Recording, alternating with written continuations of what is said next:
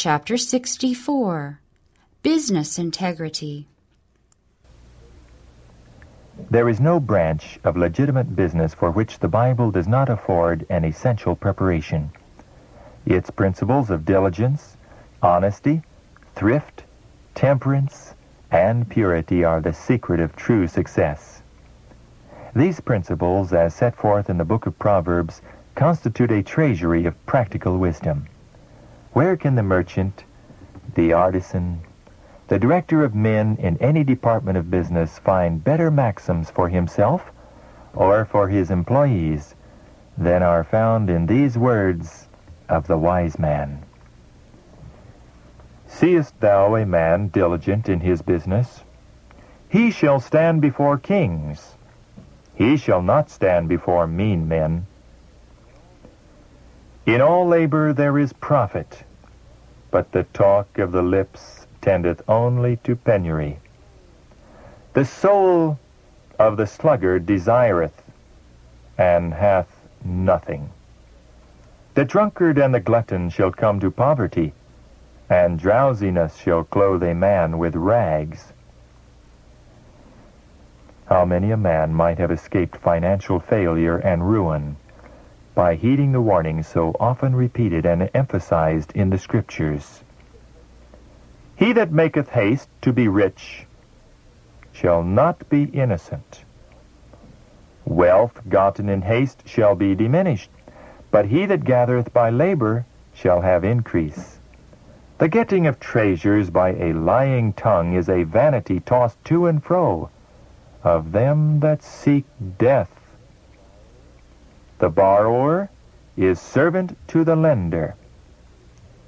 He that is surety for a stranger shall smart for it, and he that hateth suretyship is sure. The eighth commandment condemns theft and robbery. It demands strict integrity in the minutest details of the affairs of life. It forbids overreaching in trade and requires the payment of just debts or wages. He who utters falsehood or practices deception loses his own self-respect. He may not be conscious that God sees him and is acquainted with every business transaction, that holy angels are weighing his motives and listening to his words, and that his reward will be according to his works.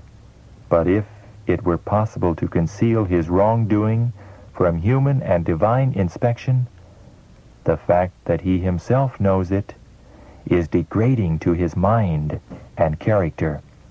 One act does not determine the character, but it breaks down the barrier, and the next temptation is more readily entertained, until finally a habit of prevarication and dishonesty in business is formed, and the man cannot be trusted. As we deal with our fellow men in petty dishonesty or in more daring fraud, so will we deal with God. Men who persist in a course of dishonesty will carry out their principles until they cheat their own souls and lose heaven and eternal life. They will sacrifice honor and religion for a small worldly advantage. Many poor families are poor because they spend their money as soon as they receive it. You must see that one should not manage his affairs in a way that will incur debt.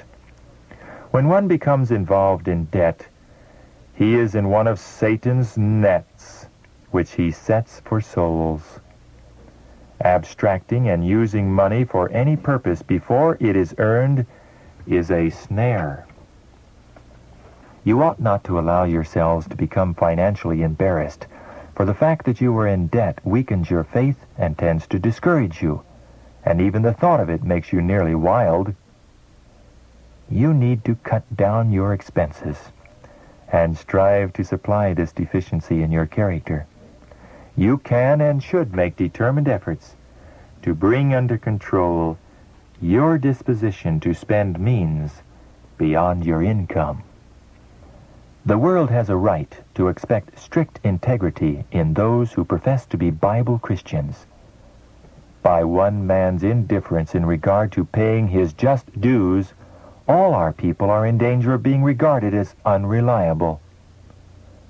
Those who make any pretensions to godliness should adorn the doctrine they profess and not give occasion for the truth to be reviled through their inconsiderate course of action. Owe no man anything, says the apostle. Counsel to one in debt. Be determined never to incur another debt. Deny yourself a thousand things rather than run in debt. This has been the curse of your life, getting into debt. Avoid it as you would the smallpox. Make a solemn covenant with God that by his blessing you will pay your debts and then owe no man anything if you live on porridge and bread. It is so easy in preparing your table to throw out of your pocket 25 cents for extras. Take care of the pennies, and the dollars will take care of themselves. It is the mites here and the mites there that are spent for this, that, and the other that soon run up into dollars. Deny self at least while you are walled in with debts. Do not falter, be discouraged, or turn back. Deny your tastes. Deny the indulgence of appetite. Save your pence and pay your debts. Work them off as fast as possible. When you can stand forth a free man again, owing no man anything, you will have achieved a great victory. If some are found to be in debt and really unable to meet their obligations, they should not be pressed to do that which is beyond their power. They should be given a favorable chance to discharge their indebtedness and not be placed in a position where they are utterly unable to free themselves from debt. Though such a course might be considered justice, it is not mercy and the love of God. Some are not discreet and would incur debts that might be avoided. Others exercise a caution that savors of unbelief. By taking advantage of circumstances, we may at times invest means to such advantage that the work of God will be strengthened and upbuilt, and yet keep strictly to right principles.